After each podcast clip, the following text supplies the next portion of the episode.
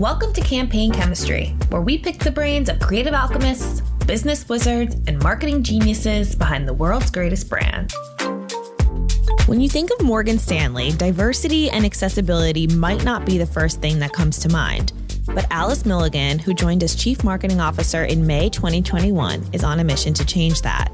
Milligan joined Morgan Stanley through its acquisition of E Trade in 2020.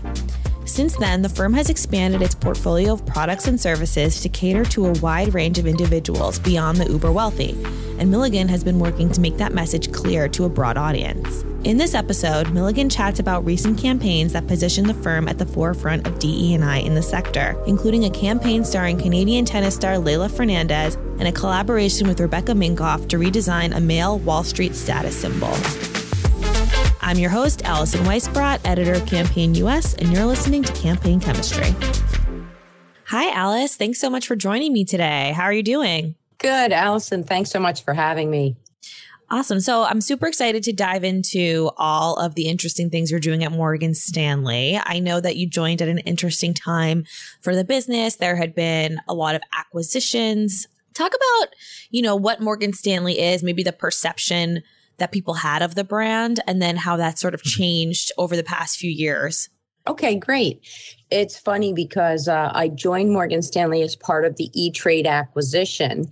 And prior to that, you know, I knew about the firm, but not a lot of detail. And so it's been um, interesting and fascinating to come up to speed in the role as CMO for the firm in not just understanding and learning about the firm, but also taking it in from a consumer mindset, being less familiar. I think traditionally, Morgan Stanley had been viewed as more of an institutional um, investment banking firm. A lot of times our competitors were likened to that of the wirehouses. And um, from a consumer perspective or an investor perspective, high net worth and uber high net worth individuals. With the purchase of E Trade, Eaton Vance, uh, Solium a few years back, the company really expanded its focus expanded the audiences that it appeals to and also the technology capabilities and cutting edge innovation that some of the acquired firms have. And so it's really shifted from to a broader business and a business that is appealing to broader audiences. Namely, our focus has been um, helping women, people of color, and emerging affluence and what we call Henry, high earners, not rich yet, to showcase the brand and what the brand's all about and the fact that we really are a category of one. We can serve your needs from the time uh, you just start your investing or a wealth journey through when you found your first company and start the IPO process to you know your decision maker in a large corporate and um, you're looking at firms to help serve your corporation. Morgan Stanley's there and has the capabilities, technologies, research, and resources to help. Yeah, so that's a that's a pretty big shift, right? Going from, you know, uber wealthy, high net worth individuals to trying to reach a much more broader and inclusive audience. Talk a little bit about how from a brand perspective you've started to tackle that since you've been there. Yeah, um, I think a, a, few things. And so we did, we always start as a firm with research, listening more than talking, understanding these different groups, what their needs are, but also what problems they're trying to solve and what historically has been their point of view in terms of representation or financial services overall. And what we found through a lot of that is that these groups, uh, if I take women, for example, they um, tend to have uh, a good amount of wealth. They tend to be people who make decisions on behalf of themselves and their families, um, but who have found traditionally financial services a bit standoffish in terms of appeal um, to them. And so we looked at, you know, why is this? What are the things that are important? Um, and how can we appeal to those audiences? when we looked at younger generation and emerging affluence, et cetera, what we saw, and, and not only through our own proprietary research, but we looked at things like this year's Edelman's Trust Barometer, where 58% of respondents say that they will buy or advocate for brands based on their beliefs and values, and 60% choose a place to work based on their benefits and values. So um, we know that the consumers today across all wealth bands and across institutions really look to work with companies that do good. And so we felt it was important to share our story there. Morgan Stanley historically has done a tremendous amount around diversity, equity, and inclusion, whether that's internally in terms of our employees and our recruiting, our advancement, our talent acquisition and retention plans through external uh, efforts like starting and founding the um, Institution for Financial Inclusion. Uh, we've got programs and scholarship programs with HBCUs. So there's a lot of work that we've been doing, but really have not told our story externally. And so that's been a lot of my focus in terms of really starting to tell that story in new and different ways. Yeah, so talk about that. I know DE and I has been a big focus for you at Morgan Stanley. What efforts have you made to, you know, be more inclusive in your storytelling and maybe talk about some of the things that you had been doing behind the scenes in the past year or so? Yeah. So, one of the things that's important, again, trying to modernize how we talk about the brand and the firm. Traditionally, Morgan Stanley has really been a face to face sales type firm where it's one on one interactions. And as we've started to broaden our audiences and our technologies and capabilities, um, it's really about how do you communicate across multiple channels uh, in the right way, in the right fashion for today's um, investor and for today's companies. And so, looking at different platforms, social media is playing a much bigger role than it was in the past. Working with social influencers, et cetera, in terms of getting the message out there. And then when it comes to the actual uh, messaging campaigns, uh, this year we undertook three main campaigns within marketing that helped showcase our commitment to DE and I. The first was uh, working with and, and bringing on a new brand ambassador. So earlier this year, we welcomed 20 year old women's tennis pro Leylah Fernandez as one of our newest brand ambassadors. We had um, Cheyenne Woods and Justin Rose for a number of years, uh, and we're focused on golf. And now we expanded to tennis and brought on Leylah. Uh, she's a Canadian citizen of Ecuadorian and Filipino descent and is the face or to one of our newest TV spots that we launched this year during the US Open, highlighting the value of seeing people from all backgrounds succeed and inspiring generations to believe everyone can too. And so the thought was, you know, if you see me succeed, you can believe you can succeed too. And, and that's really about representation, which many of us know being in the financial services industry, you know, seeing women succeed in financial services helps you believe that you have a path to success as well. And then, along with the spots that we launched, we also have been very focused on our philanthropic and giving back efforts because giving back is another one of Morgan Stanley's core values. And so we did a racket drop in conjunction with the TV spots where we provided tennis rackets, associated gear like tennis bags and balls and water bottles, and inspiring messages that Leylah worked with us on in underserved communities in New York around the US Open Stadium. So that was the first effort. Mm. Then the second was really about inclusion. So the first was representation. The second was about inclusion. And what we did is we reimagined um, the wall a Wall Street status symbol for women.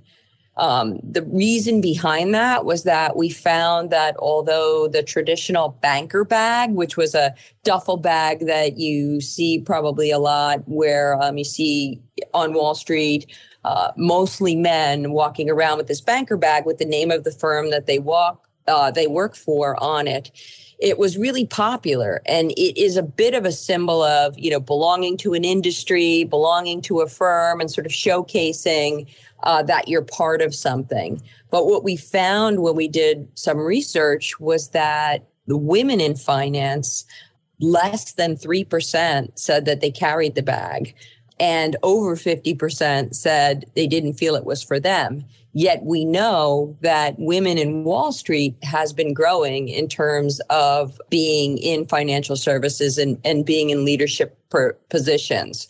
So we collaborated with fashion designer Rebecca Minkoff to redesign the bag to reflect more of the current face of Wall Street and do our part to make banking more accessible and inclusive and ensure everyone feels like they belong. So we launched the Banker Bag 2.0 during New York Fashion Week. So this was also our first time where we did a fashion collaboration with a fashion icon. And then we also launched it through our first social influencer campaign across Instagram and TikTok. And the bag has been so popular with our employees. It was really about our employees along with the collaboration um, it's been so popular that we actually sold out of our first run and, and we're going through our second run now with a long wait list of employees who are dying to get their hands on a bag. And then finally, the last thing we did was about removing barriers. And so um, we recently unveiled a conceptual model spacesuit for women in partnership with Courageous, the brand studio of CNN we found that the first all female spacewalk was rescheduled in 2019 because there weren't enough spacesuits available to fit the astronauts of smaller stature. So that was an eye opener for us. Our research team, so Morgan Stanley has a a really um, significant equity research team, and they predict that global space industry will surge to over a trillion dollars by year the year 2040 so we really had believed we had an opportunity to say, let's break down some barriers in a growing industry that's continuing to be meaningful for everyone to ensure that they have an equitable opportunity to participate in the growing space economy. We introduced this conceptual spacesuit that was designed to fit smaller stature in an immersive experiential activation in Times Square. So more than 3,000 visitors went through the history of the spacesuit design. So we had, you know, a display of replicas of previous and historical spacesuits. We had a galaxy room with an LED wall projecting high res images from the James Webb Space Telescope. And then we ended that with the Morgan Stanley Spacesuit One design. This was all in Times Square. And there was um, an AR application where you could take uh, your image and it was projected in a spacesuit on the 1585 signage of Morgan Stanley's building, which was really exciting for people to, you know, have their face on the billboards of Times Square. Mm. And, you know, what we thought was really important, again, is just kind of demonstrating in new and different and innovative ways support for diversity and inclusion and and what it means in terms of investing in the economy and different areas. So it's authentic and it's believable but it's not the same thing that everyone else is doing. I think that's really important. Yeah i think um, to your point like not only are these different expressions of what a financial services firm can be and who that who they can be for, but also like yeah. ways that you show up in the media, right? So like yeah. I want to get to that, but first, you know, all of these efforts that you're making for women, for people of color, like do you find that it's resonating and how is it sort of tying back to what Morgan Stanley is doing and and how it's evolving as a company? Yeah, so I would say we're finding it's really resonating when we looked at things like um, the number of impressions, you, you, know, they were through the roof and beat a lot of our traditional benchmarks in terms of social media, um, as well as press. You know, so traditionally, uh, most of our press is in traditional financial services publications like the Wall Street Journal and the New York Times and the Financial Times, which are important for our industry. But we started showing up in, in media like Fast Company and Gotham and Glossy. So again, a broader audience of people who may not be out there reading financial publications, but have a need to manage wealth and their finances. And now they're starting to see, hey, there's a firm that maybe I haven't considered before. So that's been great. We also, when we looked at things like increases in our number of followers, we saw those numbers go up um, with each campaign. And we also saw things like when we looked at the demographics of those followers, seeing them more in younger demographics, in those demographics that we're um, also trying to appeal to, along with our traditional base of customers and, and ensuring we're not alienating them. So, from what we can see, you know, it's resonating and we're reaching folks. And all of the commentary was really positive. If I take the banker bag, for example, we um, looked at social sentiment and it was over 90%, which typically you don't see mm. um, in terms of all of the commentary being positive. And where there was one or two, maybe a little bit more snarky comments, you saw people in those platforms say why they felt it was really resonant you know, it really resonated with them and why it was relevant and sort of coming to the defense of particular campaigns. So I thought that was fantastic. In terms of our um, our firm, like we have a legacy that we're proud of in, around a culture of inclusion. It's one of our five core values commitment to diversity and inclusion, as well as things like giving back to the community. And so both of those things are prominently featured in the work that we're doing for our um, marketing campaigns. You know, an example or initiative we're really proud of, as I mentioned, is our Institute for Inclusion, which that has a goal of really catalyzing and accelerating DE and I within Morgan Stanley and within the com- communities that we live and serve.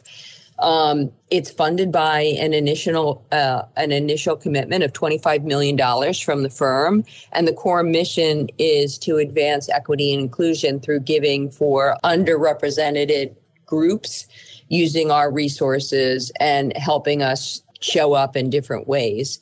And then we've also done things like our HBCU Scholars Program, where we grant 60 students full time scholarships we also have a multicultural innovation lab uh, where we support and help advance diversity founders, so women and people of color in particular.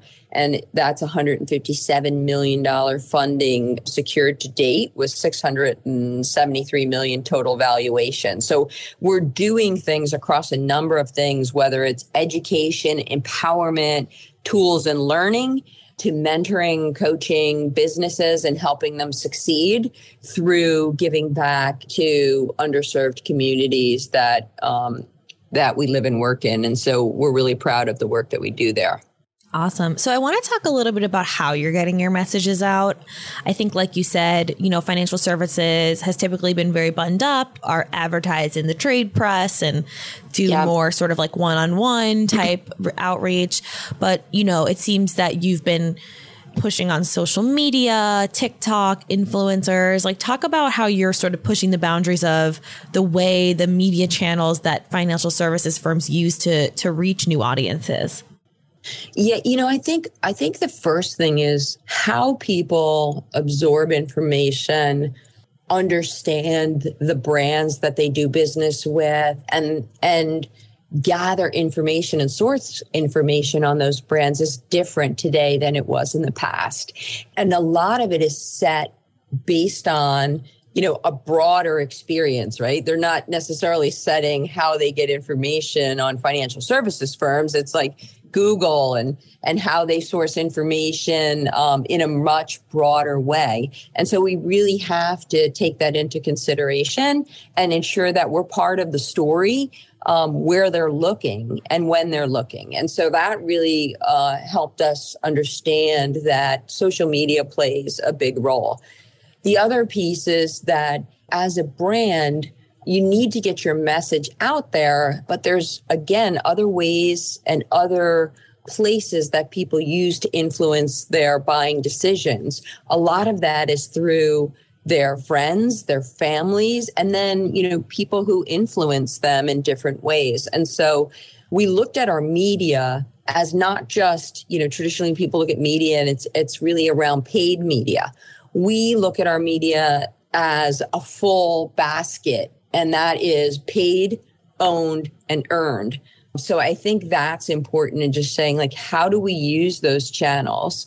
How are we doing things like optimizing across the channels or complementing what we're doing within channels. So sometimes it's a consistent message across paid, earned, and owned media. Sometimes we do different messages so that we maximize our investment and our exposure to folks. And then leveraging things like the banker, you know, like in the banker bag, for example we saw a 27% increase in new account followers. A lot of that was in a different demographic historically than what we've appealed to. So, you know, 25 to 34 year olds. A lot of that came through really um, doubling down on Instagram and then working with influencers like at Mrs. Dow Jones, for example, who has a very targeted audience who's educating and empowering, but in a modern way, in a different way than maybe we would. And so partnering and collaborating that space has been really important. Yeah. What's it been like for you as CMO to sort of shift the organization's thinking towards more innovative media strategies? Like, is because financial services are so regulated, like, was there pushback to that or did you how did you get buy-in to sort of like shift the the strategy in this in this new direction yeah, I mean, I think first and foremost, regardless of what we do and regardless of the channel that we're using, privacy, security, all of those things are always top of mind and always important. And so ensuring that we have the right processes, the right policies, we're partnering uh, with the right people who have proven security measures and safety measures, et cetera, always top of mind and always part of everything we do.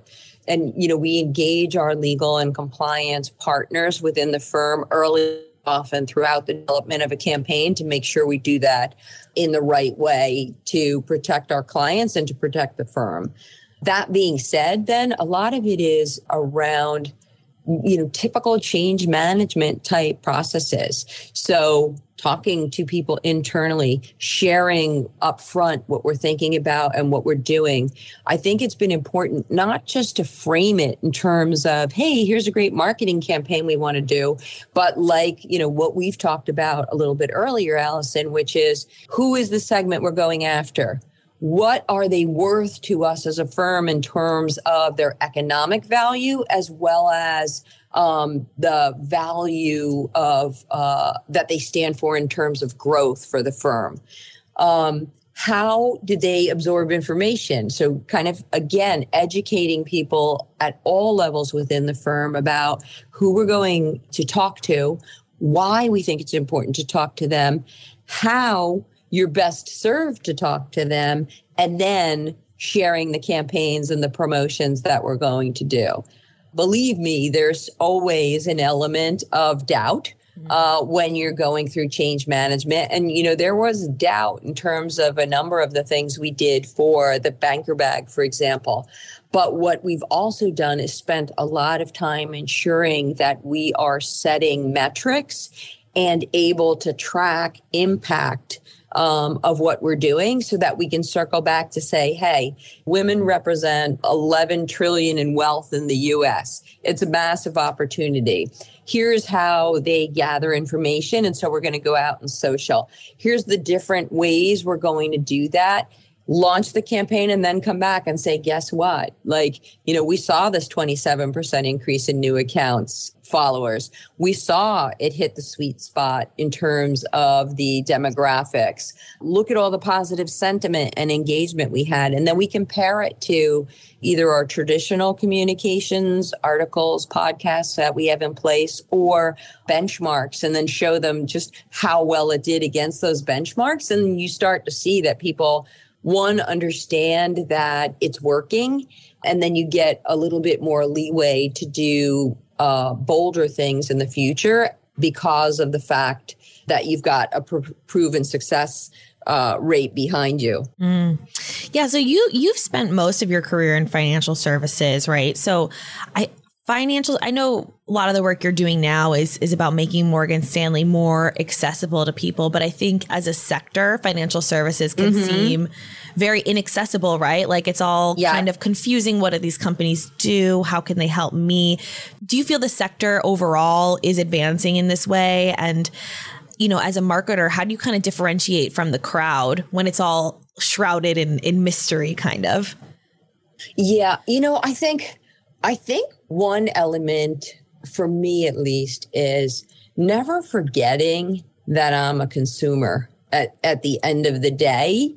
And I think although I've been in financial services my whole career, I, I've spent most of my time in marketing, operations, technology, and innovation, and not in the hardcore mechanics, for example, um, of finance and risk or be an advisor. So I think to some extent, considering myself a consumer and being in the industry, but being in fields that are not as hardcore in terms of your depth of engagement and just the numbers, it makes it easier to understand why people struggle.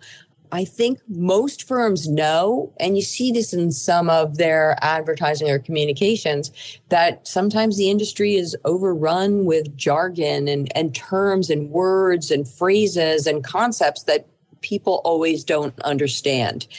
That it's, you know, it's complex. It changes, right? There's ups and downs depending on the cycle you're in, and, and it's very cyclical.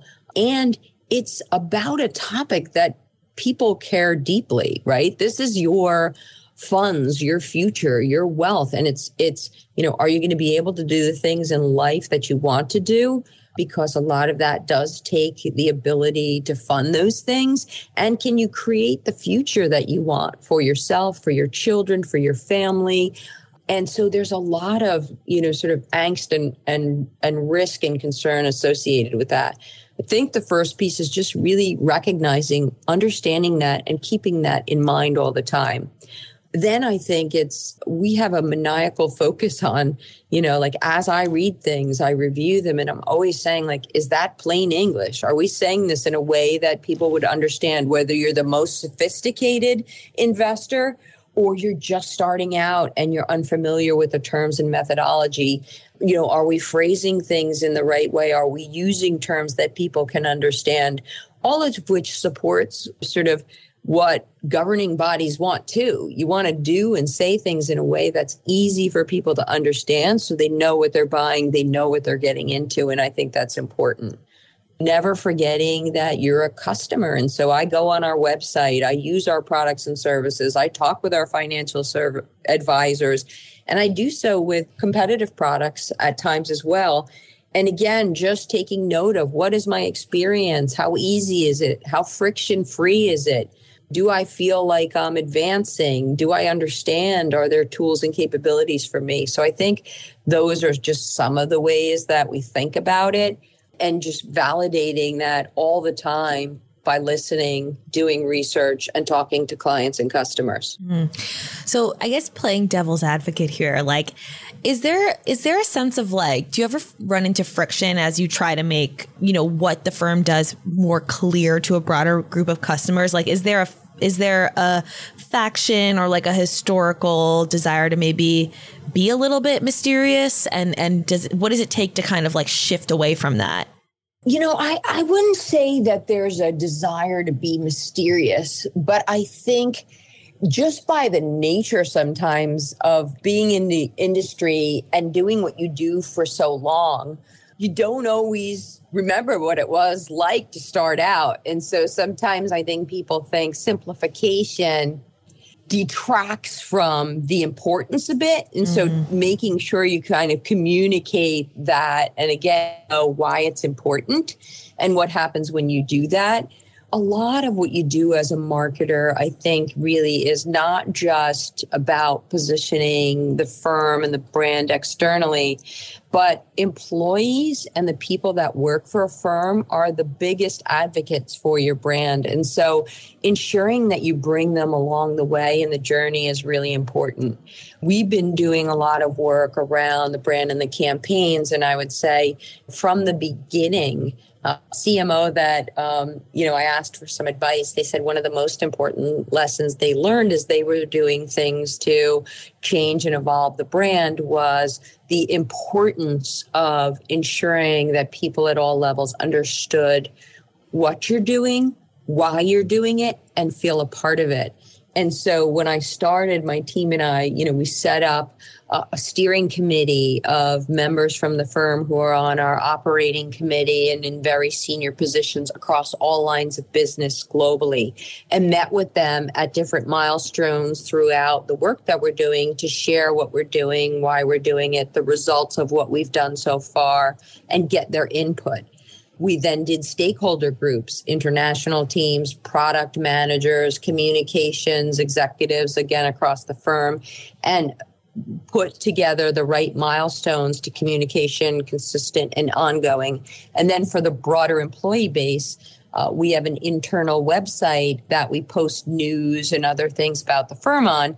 And we made sure that we had the launch of our campaigns, commentary from social. We did surveys that enabled employees to participate in doing different things. We had an employee photo contest where we're leveraging some of the photos that the employees um, took and entered as part of our brand strategy in some of our marketing and communications. And so just getting people on board, talking to them a lot and often is really important so that people feel like they're part of the process. Mm. And I feel like we've done a really good job of that. And people know what's happening and can talk about it and can advocate for the brand and for the firm.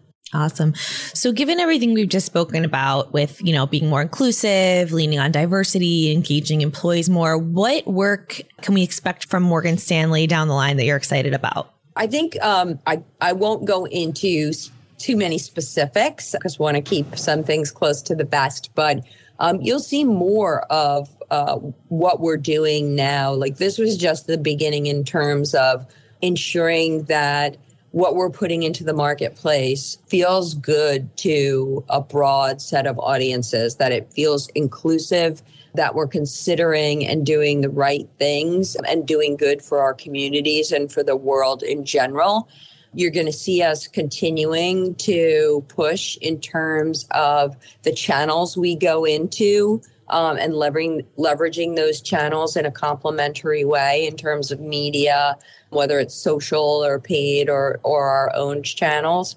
You'll see more collaborations like we did with Rebecca Minkoff and like we do with Leylah and Justin and Cheyenne so that we can continue to push there and bringing in some of our philanthropic efforts and community service efforts as well.